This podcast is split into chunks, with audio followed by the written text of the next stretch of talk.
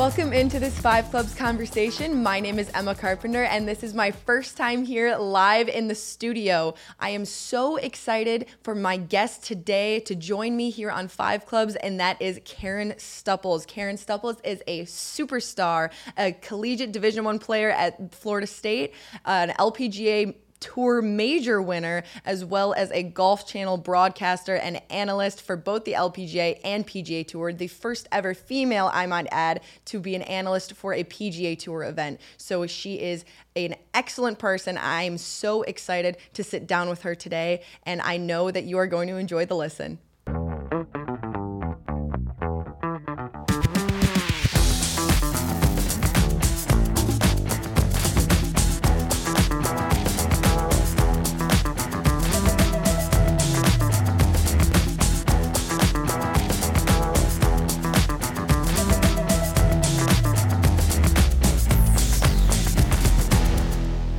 And with that, I welcome in Karen Stupples. Karen, thank you so much for being here today and joining me. It's my pleasure. I'm just uh, happy that you want to talk to me. So thank you. Uh, today is my first day here in Charlotte, here right here in the Five Club studio. I'm typically remote, so very exciting. My, like I said, my first time in Charlotte, my first time in the studio. So it is it's an absolute honor to have you here. You just got back from the NCAA Women's National Championship. How was that?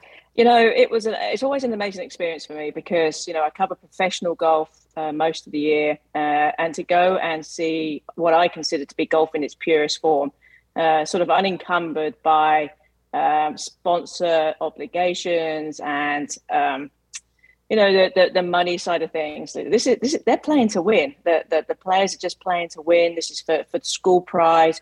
Uh, there's a whole lot at stake for them. They're playing for each other. Um, when you play on a golf team or you know because you've been there that, that that's your family. And, so, so you're playing for, for your your school's family and um, there's a lot at stake for you and, and, and emotionally as well as on the golf course too. I think uh, there are some players that are there that are you know this, this will be the final time that they play for their college team. And so there's always a roller coaster of emotions and it, that to me is just you know pure golf. Like they're there for the competition and uh, for school pride. And, and that to me is a very special thing. I love that. Yeah, exactly like you say. Basically, like pure love for the game, pure want to win yeah. with for no other desire. And for, I mean, how neat is it that, it, like you said, your last chance playing kind of for a team unless you know having yep. the opportunity to play in, in a Solheim Cup like you have or or other things like that. So it does it changes things and makes it different when you have that that match play aspect of it. Speaking of your alma mater, Florida State, they were they were there in the quarterfinals. Was that fun? Oh, was that fun to support though? It was it was fabulous. I mean, they came so close last year. I mean, it was kind of heartbreaking with Alice Hodge there on the on the final hole last year just to not quite get the job done, to not get into match play. And even this year, uh, they were so close with Beatrice Wallin, like being right there, going down to the 19th hole in, in her match. I mean, it was just, I, I mean, I'm commentating on on her match, and it's so hard to be impartial and not to be rooting for them. I'm like, okay, I have to just talk golf here. I have to just talk golf and not get all emotional about the whole thing. Uh, but but it was particularly important, you know, cool for her because to, to get through the match play and to to try and you know to be the one where it was kind of all riding on because she came back uh, to college to finish off her her her season there with them. Uh, she could have turned pro like so many others do. She has status on the Epson Tour, and she could have just gone off and played professional golf. But she decided to help Amy Bond out, the coach at Florida State, and go back to school. And and uh, she's given her team her, her team an opportunity at least. It's so heartbreaking, even just watching it. Always, it always. My dad always told me when I when I started playing golf, he said it always comes down to a shot, and it always does. I mean, in those matches when it comes down to one stroke is the difference for your team. It's it's crazy and it's intense. I know watching it it's interesting. I, I um, I'm good friends with a lady called Nora Tyson, and she's a, a, Vanderbilt alumni, and she's actually on their board. And she was asking me because she was going to go and talk to the team, um, and uh, she said to me, "What what should I tell them? What advice would, would you give me to tell the team?" And I said, "Fight for every single one shot," which is exactly what you said, because every single one shot, because you never know when it's going to count. And I said, no matter how badly you're feeling on the golf course, because your golf may or may not be up to what you expect, fight for those shots for your teammates because you never know when it's going to help. So value your teammates over your hurt pride more. I love that. I love that. That's so, that's great, especially in match play, like we're talking about. I feel like um, I feel like you can tell yourself early on, oh, it's early in the match. You, there's still time to make things up, but you know, coming down to the stretch, those those shots early, no matter where they happen in the round, those shots still matter, right? They do, they do, and and you know, with match play too, that it's you if you get two down, two down, one down is you know no big deal. That's you know that's just swings and roundabouts. But if you get two down, all of a sudden it just seems like such a big mountain to overcome. So you have to try and a whole you know hang in there for as long as you can and uh, and hopefully turn it around. But right. you can't uh, you can't let shots go. Right, right. And that's when you start pressing and, and, and start making bigger mistakes. So so yeah. something that something that I really want to ask your opinion on you've been you've been through it all the, the, the, high junior golf level the college the collegiate golf the the professional golf and now doing the broadcasting the commentating when you're mm. watching there at the, at the women's national championship i mean most the majority of these of these young women are, are aspiring professionals i mean i'm sure they look up to you as as many other professionals and former professionals what is something that you notice in watching all of these all of these young athletes that kind of separates um, the the ones who who finish eh, eh, on top, who who win and, and finish in, in the top, as opposed to to the ones who don't. What, what do you think is that is that factor? There are so many things that go into a player's success at any kind of level. Um, sure, you can see a good golf swing, you can see good ball strikers, but, the players that achieve, the ones that go on and do greater things, have some intangibles that, that no amount of coaching could ever teach. Um, a, a, lot of it is self belief, you know, believing in your own abilities, not letting anybody say anything that's going to interfere uh, with your self belief on, on how you are on the golf course, trusting in yourself, knowing that what you have is good enough to, to win. You don't have to be anything other than yourself. So that's that's one of those things that I think is, is huge.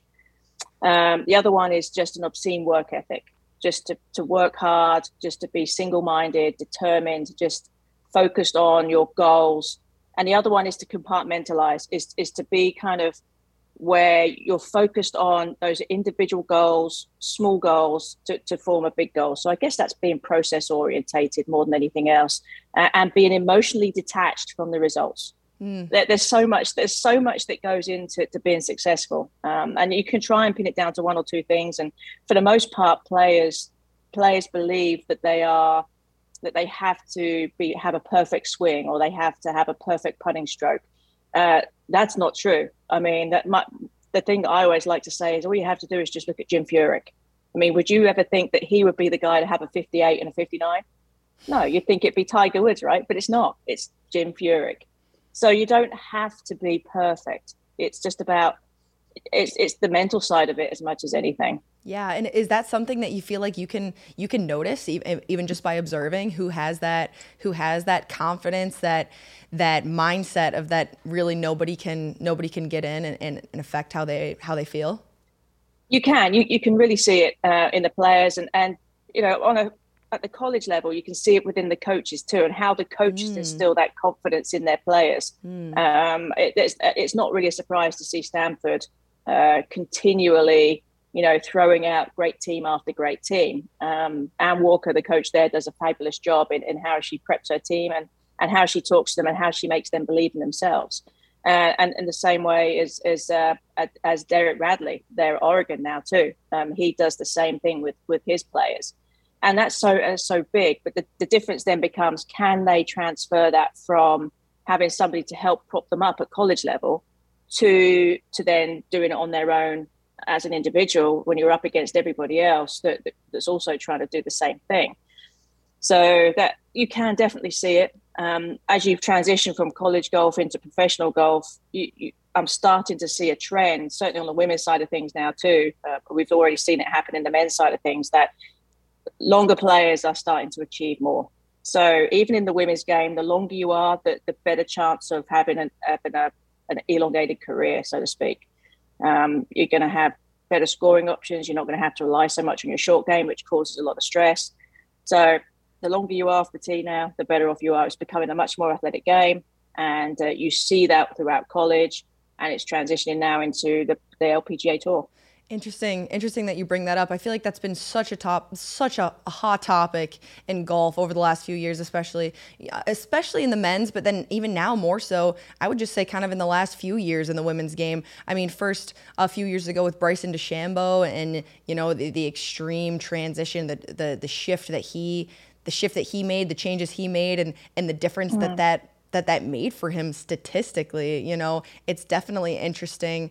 Um, so I and, and, back back in high school, I actually I learned to play golf. Um, I played golf on the, on the boys' high school team, and it was, it was like I was constantly surrounded by like hit the ball as far as you can, by that yep. being that being the mentality, and that's kind of like how I learned to play golf a little bit, and it's interesting. But I mean, I noticed when I play when I play in college with players who really who really impress me they i mean they have that they have that distance. They have that power. It's it's like playing a different game. It really is that that advantage. It, it, it is. And, and i think that you know for a number of years that the you know the average drivers of the golf ball or distance players have been able to you know get away with it so to speak.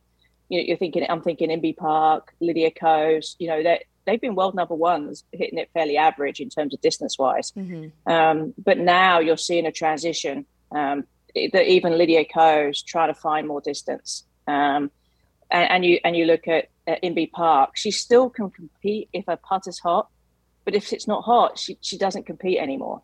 Uh, the, the competitive desire hasn't left her. It's just uh, the, the distance is not there. Why do why do you think that shift has happened over the years? Why it's it's so much more it's so much more prevalent now as it as it was in the past? Is it is it women are just getting more distance and it's proving to show, or why do you think that is? I think it stems from uh, coaching, to be honest with you, because for mm. the longest time, women have been told, "Oh, keep it in the fairway, yep. hit it straight, mm-hmm. be accurate." Women haven't ever been told, go out there and pound on that golf ball, hit it as far as you can, and then live with whatever happens. Mm-hmm. That's not for the longest time how women were taught how to play golf, unless they were lucky like you or I, where all we had, where we grew up playing with the boys. Mm-hmm. And then in, in, that case, you kind of grow up thinking like the boys and you play like the boys. Mm-hmm. That's the mm-hmm. difference. If you if you if you're not in that environment and and you've got a, a coach or your dad or someone, I'll just keep it in play, hit the ball in the fairway, make some putts that's how you're taught. And of course, it comes to a certain point in your life that you, you just can't gain that kind of speed anymore, right. even when you want to, because you're so conditioned to just the mindset of just keeping it down the fairway, bunt it down the fairway, keep it in play. So the transition is, is in thinking and in coaching and how people coach women and how people coach us how to play golf from a young age. And you're starting to see the transition happen now. Interesting. Yeah, I'm sure that's definitely shifting down into into junior golfers, young young young girls who, who are learning to play golf. I mean, now now with I mean, you've got you've got so many of, the, of these big power hitters like Maria Fassi. I mean, all these young mm-hmm. women who have who can really put it out there. So I, I would not be surprised if it, if it continues to trend in that direction. You know, I want to I definitely yeah. want to touch on a little bit more about about that transition from college to professional golf. But but firstly, I mean, I since you were just there, I need to get your opinion. Like you mentioned, Stanford had an unbelievable team this year. It was kind of hard not to root for them just because they had such a great team. I mean, Rose Zhang, incredibly impressive, and her teammate Rachel Heck. What do you what do you notice about those two players? Obviously, they're different. They're different players. They're different people. What do you think that each of them has that that gives them that that it factor? Oh, um, it's very different, I think. Right. Um, Rachel Heck is a very well rounded individual mm-hmm. uh, who already understands that golf isn't going to define her. Um, she knows that no matter what happens in her life, she's going to be just fine. She has aspirations greater than golf. And uh, it's something that I think that runs through her whole family, having met having met them all, having met most of them. And so she's a very special person in that that department. So golf isn't going to define her, which kind of frees her up on the golf course to play to play her best kind of game. Has been sick this year. Uh, she's you know been fighting mono, so it's been a bit of an issue for her in terms mm. of the amount the amount she's been able to play in practice. So we didn't see the real Rachel Heck at NCAA's this year, but we saw her last year. So we kind of so we know what she's got. And then when you talk about Rose Zhang, Rose Zhang is very Lydia Ko like in so many ways. Um, I had a really good chance to speak to her this past week, And I was so impressed with how mature she was, um, how just on top of everything, much like Lydia Ko is always on top of everything, very thoughtful with her responses uh, to questions. And in general, she knows what's going on out on the golf course uh, across the board. Um, I think Stanford going to college is is just like a, a cherry on the top of her because her playing resume is, is second to none. When you think about winning the the amateur championship, the, the US women's amateur, the women's junior, mm-hmm. you know, all of these things, you know, create a well-rounded resume that a number of players might have turned pro already and said, you know what, I'm just going to go turn pro. I'm going to go start making a living. Right. But she decides to go to Stanford uh, mm-hmm. uh, because she wants that little bit to, to kind of, I don't know. I, I think there's, I think players need balance. And I think, think what, what this has done for her is created balance, which is an even more scary prospect when you think of all of that talent, golf game wise, um, she hits it. She's pretty. I mean, she's not the longest. I know we've just talked about length. She's not right, the longest, right. but she's long enough. Mm-hmm. Yeah, but she's long enough, and she's but she's you know very steady across the board. So so I don't know how it translates yet into professional. I mean, we'll get a glimpse of it when she goes and plays at uh, at Dana in Toledo because the, the, the winner of the individual championship gets an invite to play in that LPGA event mm. later this year. So mm. so we'll get a chance to see it.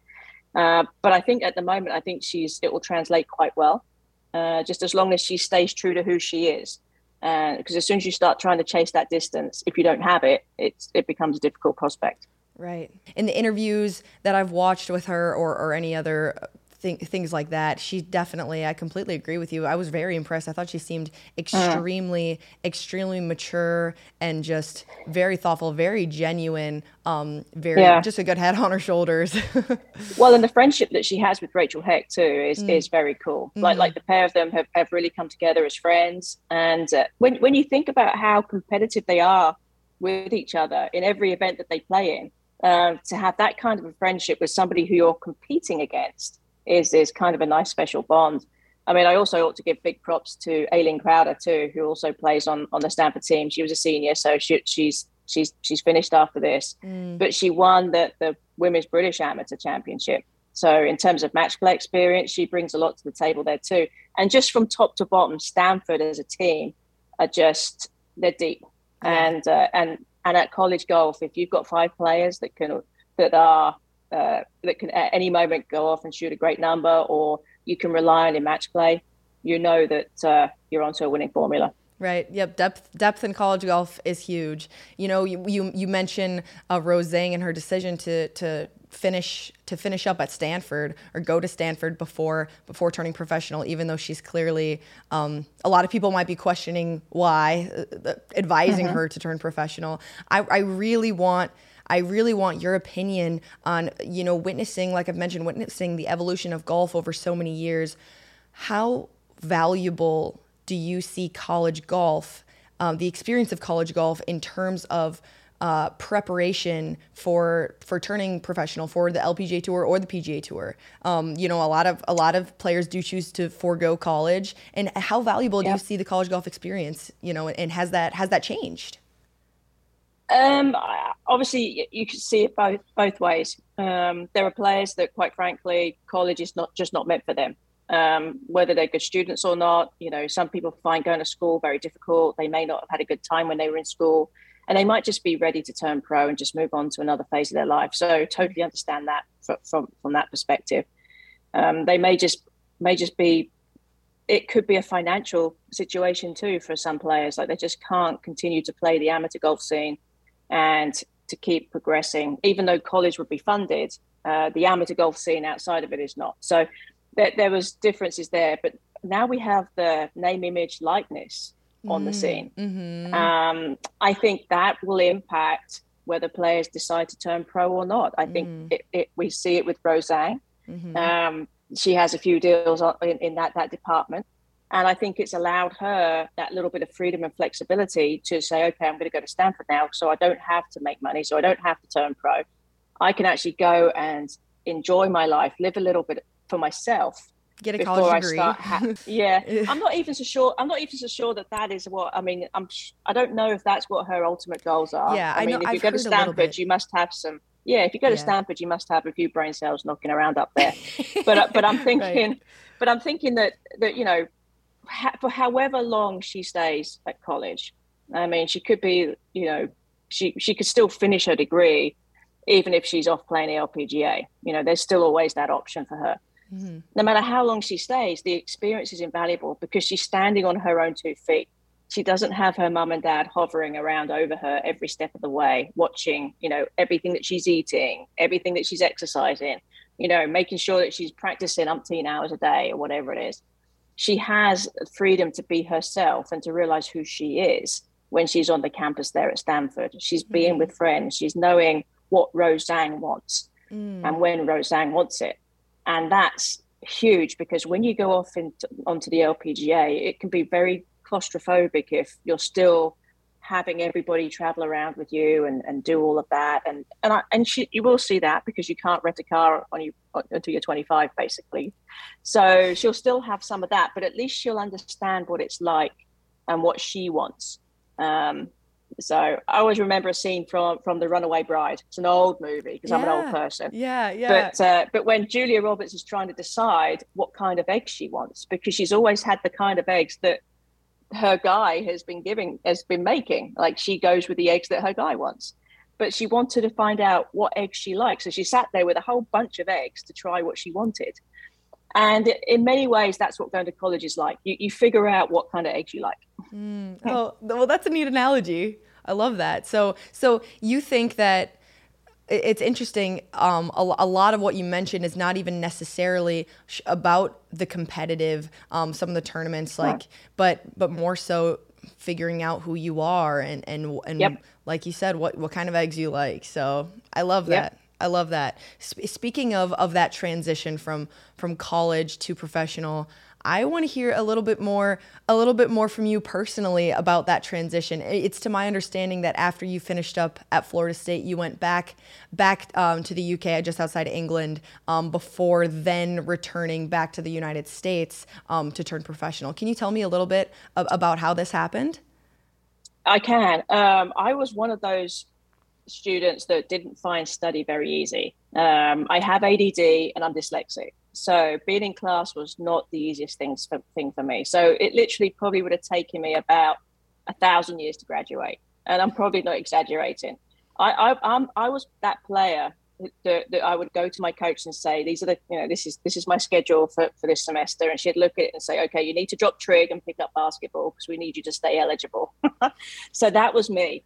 Um, so it was going to take me a long time, and I was really and I kind of had hit the wall academically at Florida State, and and it just was going to be impossible for me to to keep going. So I ended up leaving early. I went back to England. I wasn't ready. Well, I was ready to turn pro, I guess. I, I wasn't sure if I was if it was something that I was even going to be good enough to do, to be honest.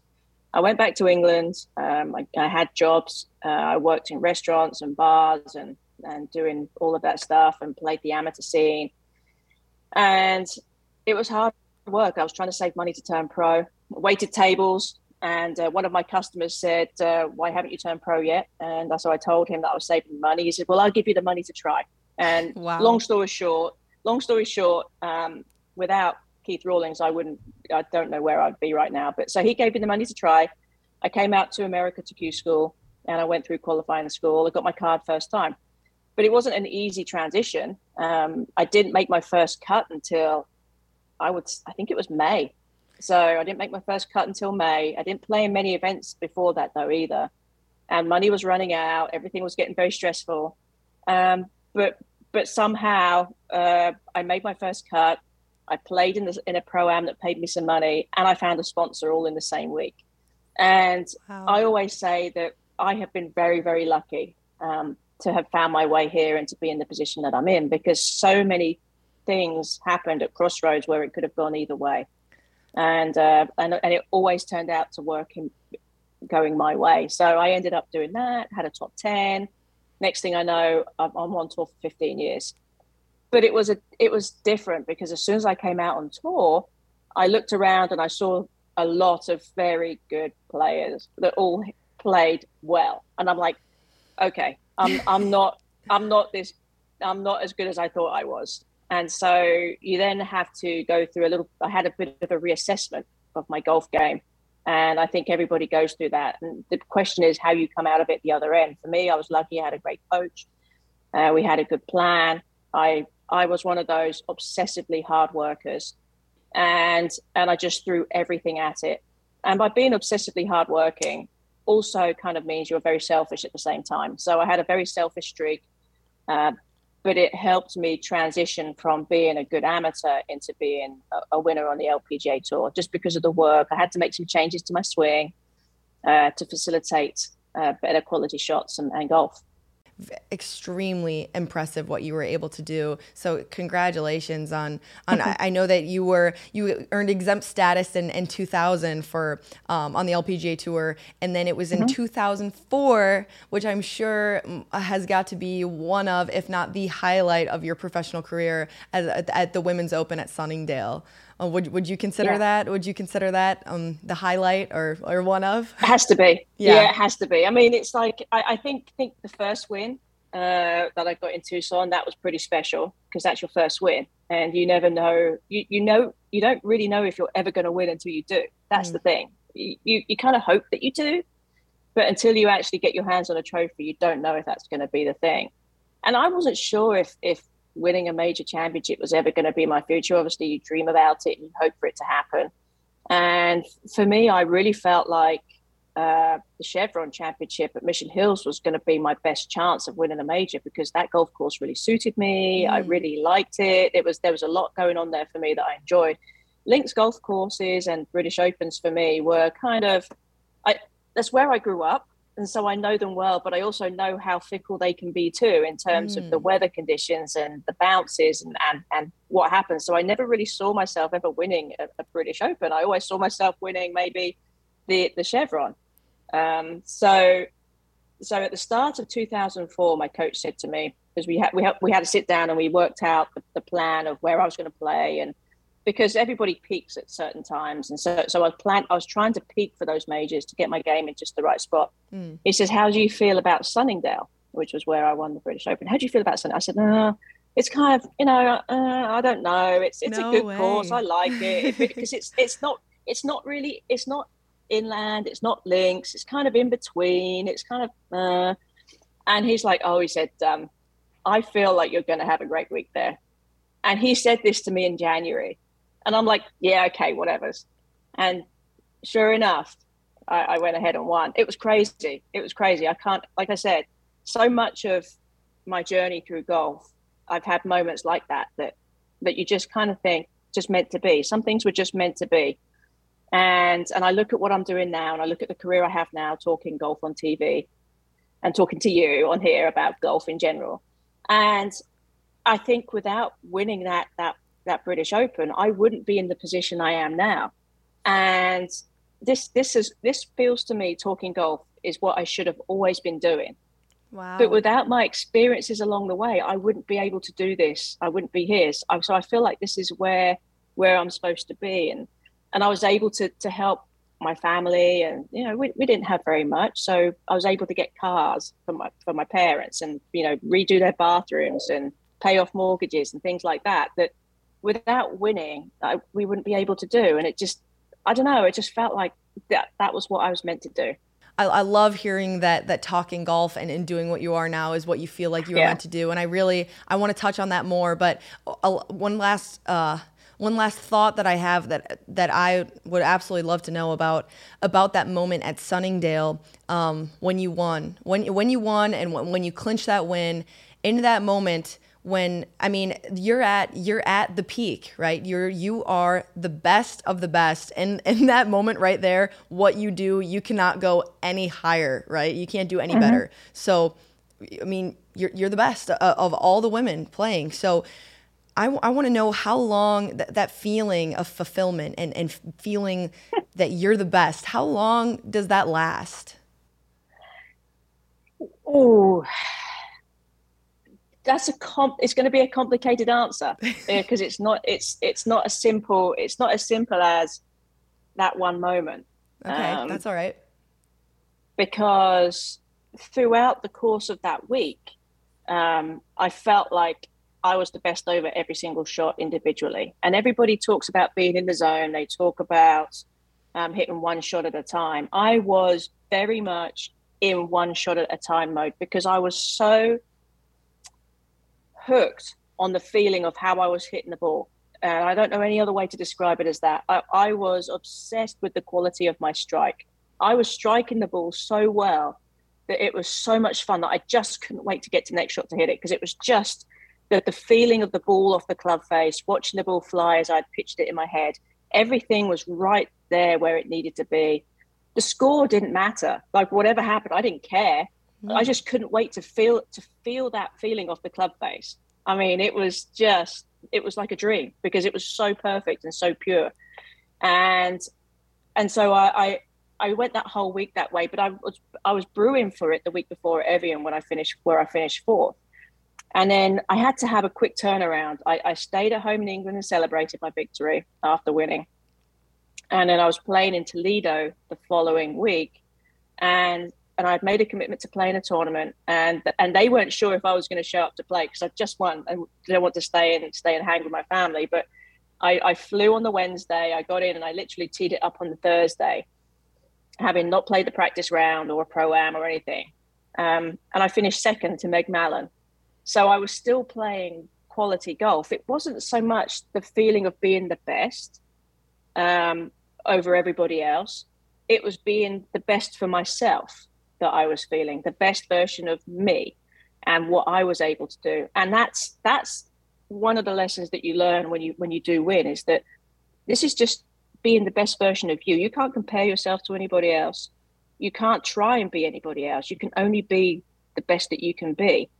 And at Sunningdale I was, and I was pretty close to it on the weeks either side over every single shot that I played. And that's really what it boils down to. You're absolutely right. You and it it goes back to exactly how you said of you can never you can never question your own game and what you have if you're confident in what you have um, and not searching for anything more. Then then that's what's going to separate you.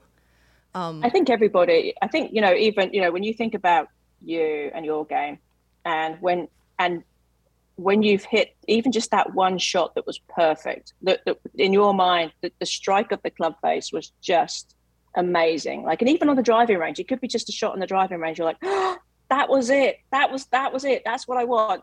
I had a whole tournament that felt like that. Yeah, yeah. I, I mean can... that that's that's just. I mean, I'm like, like I I don't know how to how else to to, to describe it, but I was definitely not thinking about the win or anything else up until the final hole of that of there and I'm like, oh, I could win this. Up until the final hole. Wow, that's yeah. that's impressive. That's impressive. I can definitely relate to to when I think about um, the t- the times when I've played my best. It's it's oftentimes it's not it's not the whole round even that I think about or or the score or the win or whatever that may be. It's always just that feeling of being excited to hit the next shot, right? So I mm-hmm. I, exactly. I love that. So speaking of, like you said, that that win that win uh, you know kind of kind of propelled you into the rest of your future on the tour and then now what you do now talking golf um, on tv broadcasting commentating i know you you joined golf channel in, in 2013 can you tell me just about when you knew that that that, that was going to be a future for you or how this kind of fell into your lap? Oh again it's going to be a long one. So uh, in 2007 i had my son logan and at the time i was just coming back to playing golf when the bbc asked me if i would do radio coverage for the open at carnoustie so i'm like sure this would be great. After having a year of not making any money sure i'd like to earn a little bit of money. That'd be kind of nice and try and replenish my, my bank account just a little bit because when when I was pregnant I had Logan. All the sponsors said no thank you. We're gonna we're gonna move away. Now fortunately everything's changed and they stay but back then they, they didn't. Mm. so I um I, I, worked at the Open and I loved the chat in the media center the the discussion about golf the the course the the setup the who's doing what where and why and just talking with with the writers about what was going to happen. I just loved the the, the talk so I had a great time doing that. And so I'd worked a little bit for the BBCs after that, you know, at the men's open and at the women's open, kind of filling in time here and there when I wasn't playing. And then in 2013, I kind of had an epiphany, and I'm like, I'm so tired of playing tournament golf. Like it just, a couple of things happened. One, I, there were, I, I got paired with some people that I didn't want to play golf with. I'm like, I don't want to spend my time playing golf with these people, you know, trying to make trying to make money. Like this is not yeah. fun for me anymore. Yeah. And and and I didn't want to spend time on the grind. Uh, not so much the grind of when I was away, but when I was at home, I didn't want to spend time, you know, 10, 12 hours on the driving range when I could be spending it with my son who was in school by then. Mm-hmm. And it just was it was just so hard because I've always been, like I said, I am that throw everything at it, work so hard. I don't even, my hands hurt so much. Like I just, I worked so hard and I, and then it, and I was getting nothing back and I was sacrificing so much time with my son. I'm like, I can't do this anymore. This is, this is hurting my soul to not be with my son, to be spending so much time on my golf and feel like golf is just hating on me all the time. And, and that's the, that's the thing. Like it became an emotional thing for me that I felt that golf hated me and I was trying so hard to make golf love me, but golf was hating me. Mm. You know, it was the ultimate unrequited love. I mean, it was so difficult. And I, I'm like, I need to find something else. I need to do something different. So I immediately thought of trying to do more commentary. You know, obviously the BBC and working was an easy option for me because I, ho- I already had a little in there, but they don't cover enough golf for me to make a living doing it with them. So Golf Channel was a good option. They covered all the LPGA, and I'm like, I'll just see if that could that could possibly work. So what I did was I kind of tagged along. I kind of went along and watched, and see see if it was something I could do. And and the the producer at the time was a lady called Beth Hutter. Uh, she actually has just retired this year, but uh, I went up to her. Uh, it was Toledo in 2013, and I said, everything happens in Toledo. It Sounds like for me, but so anyway, I was in Toledo and she says, actually, we could do with a third on course here. You know, you fancy giving it a try? I was like, sure. So I put a pack on and I went out and I followed a group and interviewed in B Park. And uh, a little did I know that that was kind of my audition. And uh, and I passed and I started to get a few more opportunities. But I ended up doing a bit of booth, you know, being an analyst in the booth a couple of times too. And um, kind of, I just kind of put my foot in the door and kind of forced it open because I'm not sure that they were really looking for me um, or or for somebody like me. And I and I'm just I just knew that I wanted to do it, and I loved it, and I, I have a passion for talking about golf and figuring out how and why and problem solving.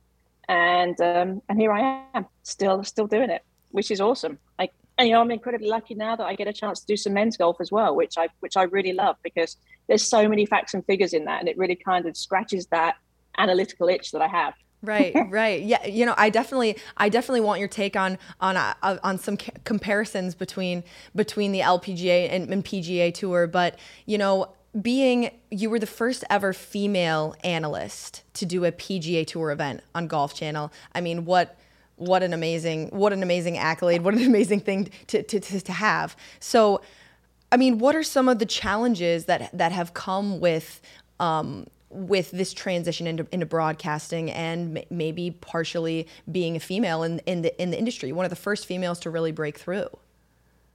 I feel like I've had some great role models. I mean, you think of Judy Rankin. Um, she's always been there for me with any questions I have. She's been a great friend and role model to me throughout my time. Dottie Pepper as well. I mean, there have been Donna Caponi, a number of women that have been there and done that. Uh, but for me, um, the difficulties are that you, you, you're transitioning from a job where you're in charge of everything. Like I was my own boss. I played a schedule that I wanted when I wanted, and I worked as hard as I wanted to at it.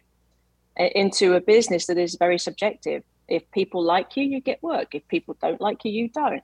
And so it's it's it, that to me was was very was very different. Um, I also think that that women in general commentating in men's sports face, you know, some stereotypes that mm-hmm. oh, you know, you know, they've never hit the ball 350 yards. How are they going to talk about men's golf?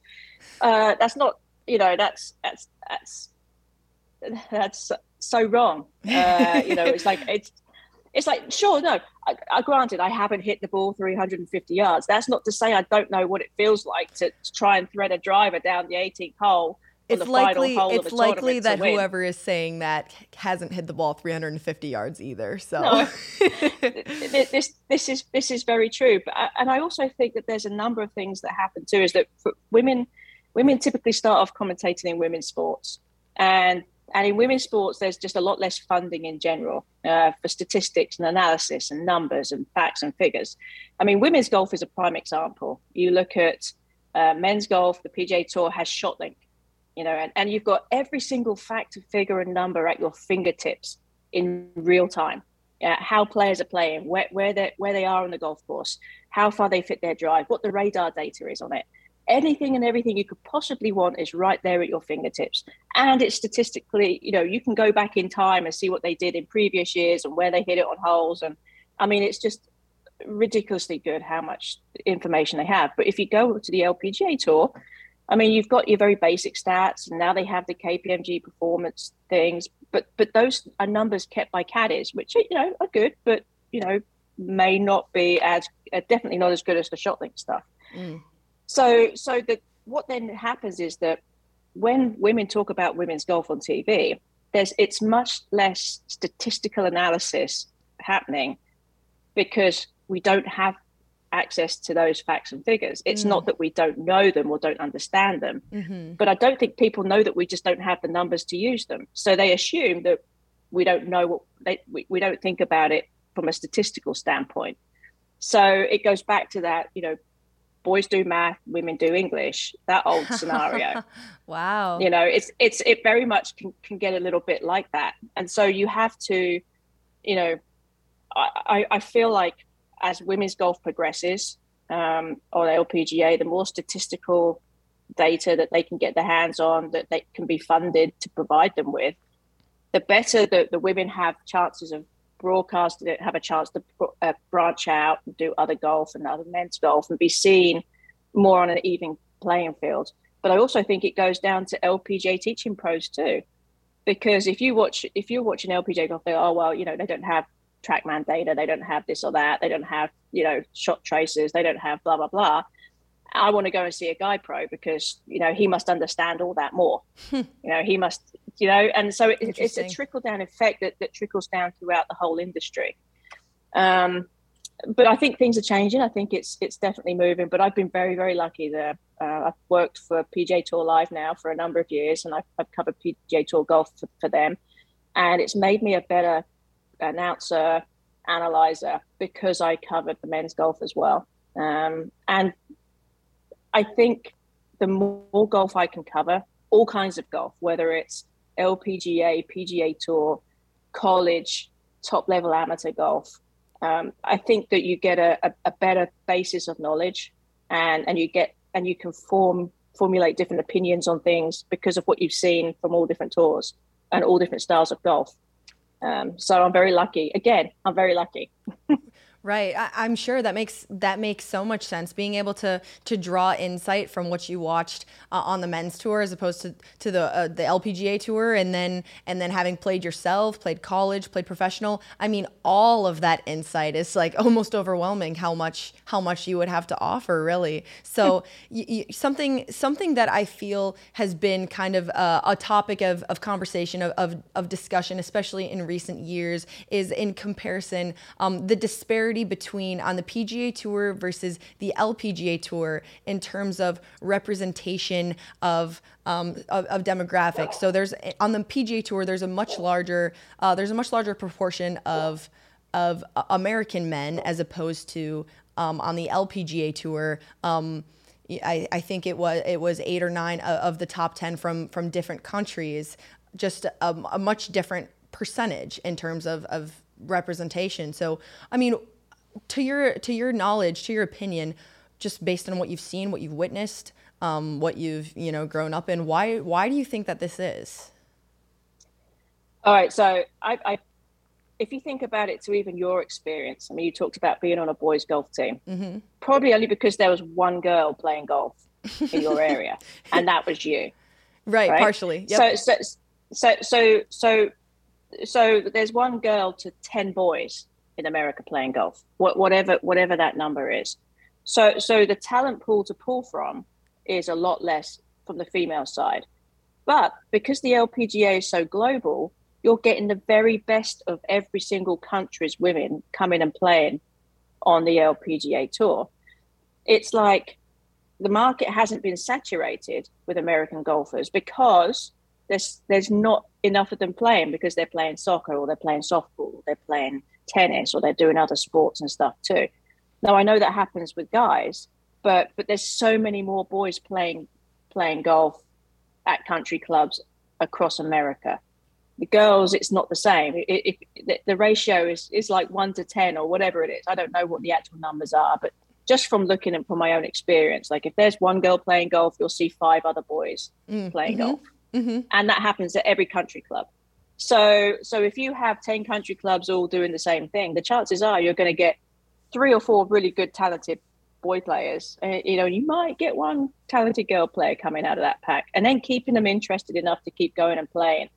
So, what what you're seeing is saturation of guy players, lots of them very talented, all trying to make it on the PGA Tour, and you're seeing a, a, a smaller number of women players. But because there are, you know, it's like it, it, more spots available. I don't know if I'm saying this right or if I'm mm-hmm. putting it into words mm-hmm. properly. Right? No, absolutely. But I think, but but but I think you can get the gist of what I'm saying is that there's an opening for other countries and other players from other countries, but the very best of those other players from the other countries to come and play on the best tour in women's golf, which is the LPGA. So you know we've got uh, we've got a big week coming up here. Uh, U.S. Women's U.S. Open here. Uh, um, here at Pinehurst this coming week. I, I mean, I've got to hear your opinion. We've got Annika, Nelly, and now Michelle. Three massive names in women's golf. How are you feeling about you know Annika Annika's willingness to come back and and Nelly her her first time back and you know Michelle now announcing that this will be her last. Oh, I, I mean, you hit on it. I mean, they're, they're, the three three big names right there. I mean, Annika. I mean, it's actually very courageous, I think, of her to, to come and play in this uh, because um, the, the the depth of talent now in, in women's golf is just so deep comparatively to where she she walked away from it, and she's not as long as she used to be. And I know that she can't be practicing as much as she used to. She's probably putting a lot of effort into it, knowing Annika but it can't be as much as what she was used to doing. Uh, she's a full time mama and businesswoman. You know, she's got a whole lot going on in her life now that she didn't have when she was playing full time. So it's going to be hard for her. Uh, there will be an emotional uplift, I think. And much like Tiger Woods, you can never really truly underestimate Annika because um, she is such a competitor. But but it's going to be hard for her to to uh, to contend. I'm not saying to make the cut. I think she might, probably will make the cut because that's Annika for you. But I, am not sure about contending. Um, Nelly, this is her first first time back. I mean, quite. I mean, what a shocker to have a blood clot in your arm and to not be able to play and have all the surgery and everything. I mean, oh my goodness, world number one, and this is what's going. And then all of a sudden, this happens. I mean, I mean, that's just really bad luck. Mm-hmm. Um, so I really hope that Nelly comes back and has a great tournament. I mm-hmm. can't again, there's going to be a whole lot of rust right, in her game. Right, right. Uh, she, she's she's not going to be tournament ready, but how how quickly she can shake that off, don't know. So so again, it's a bit like how do we know? And, and then a Michelle, different kind of pressure, a different kind of pressure being that all eyes are on you because you're the world number one, and then now all eyes on you because you were at world number one, and now you're you're coming back off of, off a hiatus. Uh-huh. You know, so exactly, exactly. And and Michelle I mean, I, I, think everybody's seen this this this move coming for a long time. I mean, she hasn't really been present at golf tournaments for the last few years anyway, so we all knew this was going to happen. Uh, but I think this will be a special week for her because uh, Pine Needles is going to feel very similar to her to Pinehurst, where she won. So it's you know it, it's good, but but I think we're going to see a fresh some fresh faces pop up on the leaderboard. Um, I, I would say Hye-Jin Choi she's a player to watch out for. Um, young rookie from Korea. I mean, uh, she almost won this in 2017. So um, it's going to be interesting to see who comes forward. Yeah, I, I completely agree. I'm, I'm really looking forward to watching. I'm going to be there. I'm, I'm going to be there, and um, I'm really looking forward. Cool. So I want to wrap things up here, Karen. I've got I've got the the five clubs, five questions for you. Tradition that we have here. So number okay. one, I know I know you notoriously love to road trip. It's kind of a kind of a thing of yours. What is a what's a bucket list road trip for you? Somewhere that you that you'd love to road trip to? Oh, that's a that's a good one. Um, let me think. Uh, I I think um, I think across the, the top of America, like a, across the top, trying to find find the routes around there across the northern states. Ah, because uh, because there are some pretty mountains, you know, Montana and around and, and on through through those areas. So so I think going from east to west across the top of the across the top of America. That's a good one. That's a good one. So another thing, number two, you another thing that you are very well known for. I know it's in your Twitter bio too. You love you love to cut grass. You love to mow mow yes. the lawn. So I mean, I've got to ask: Is there a specific routine? Is there a very certain way that you like it done?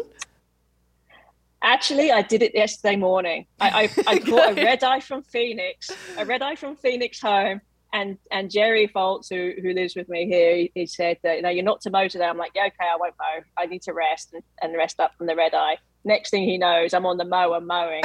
so there is. I, I, I I specifically I do the back first, and I have my routes planned, and okay. I and I do my you know donuts around the palm trees and things, and so I have a lot of fun doing that.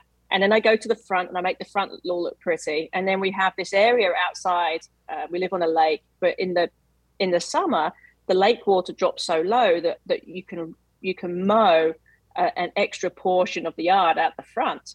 Um, so that's one of my favorite bits to mow because it's completely square and flat and perfect. And so I get Waiting to do my lines you. up and down. I know. You can tell I'm probably more passionate about my mowing than I am the golf right now. no, no way. But that's that's awesome.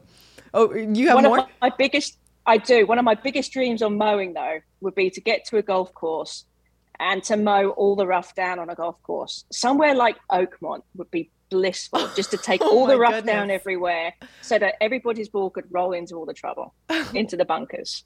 That wow. anyway, I, it, that's my thing is, is to have a golf course with no rough and just just mow it all down. Yeah, that wow, would be. Wow, that's so don't, too funny. So don't let me yeah, don't let me loose on the golf course if you want your rough intact. wow. That's that's hilarious. That's awesome. Okay um number three. So like we've said you've just got back from the women's national championship. Uh, if you could pick if you could choose any course for a college national championship what would it be? Ah anywhere in the world? Sure sure. Well yeah sure. Let's go st andrews. Okay. home of golf. Yeah. Why, why not why not why not take it there? Um if not um Pebble Beach would be kind of cool. I'm sure they would not be the um, uh, us college kids would not be complaining to play either. So, all right, uh, number four. Uh, we were talking about um, talking about all the different golf swings. Talking about you know you mentioned Jim Furyk. Um, everyone's kind of got a, a favorite golf swing or, or some a, a, golf swing that they love to watch on the tour. If you if you could have any golf swing on the LPGA or PGA Tour, who who would you pick? Oh, oh, um, Amy Yang. Okay, okay. Why is that? Amy Yang. I just love, have always loved her golf swing. Again, she's not a player that you hear much of. I mean, she's won. Uh, she won in Thailand on the LPGA, uh, but she has the most magnificent golf swing because she does something that I could never do with mine. And I was always up and out quick. Like I, will, I could never go low and left through. Um, and I've always wanted to finish. going. I always was working hard on that low left through the ball. She has low left to die for through the ball. Like she just is is so. It's just such a beautiful golf swing to watch. Wow. I mean, there are. I mean, there are so many good golf swings now out there, but for me, I, have always admired Amy's. Isn't it funny how the how the grass the grass is always greener. I mean, you can there's always something about your own golf swing that you that you wish that you had that somebody has and you're just like, "Wow, yep. I just love that." Mm-hmm. That's exactly. Funny. That's too funny. So, okay, fifth and final question. So, like I've said, you have been a part of the game in so many ways. You've really witnessed its evolution. I'm sure your perspective on the game has has shifted now being a commentator and broadcaster and watching it as opposed to when you were playing competitively. So, what is now, knowing what you know, what is one sentence in a piece of advice that you would give to your younger self as a player and as a broadcaster? As a player, it would be know that you are really good at this game because I felt like I was not very good and that I could be better. And I judge myself against other people all the time.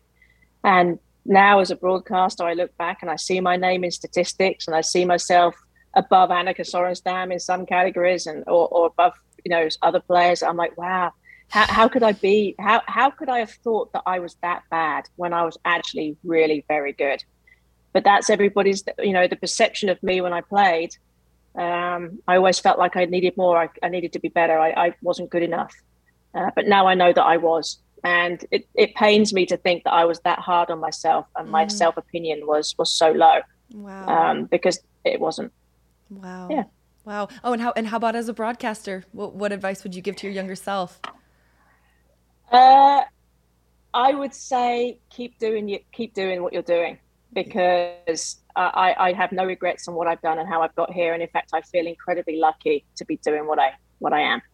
Well, I mean, congratulations to you, Karen. Obviously, that's a that's a testament to just to what a to what a great person that you are. You were you were undeniably yourself, and and it's it's gotten to you it's gotten you to, to where you are today. So congratulations. It has been it has been such a pleasure sitting down with you today. I mean really i i look up to you in so many ways and it's just it's it's an honor to to to have a little bit of your time today. So thank you so much for joining me. Well i've enjoyed it and you've made me think a lot which is good. Thank you Thank you so much to Karen Stupples for joining me today. I learned so much this morning. It has been an absolute pleasure to sit down with her. And thank you so much, listeners, for tuning in today on Five Clubs.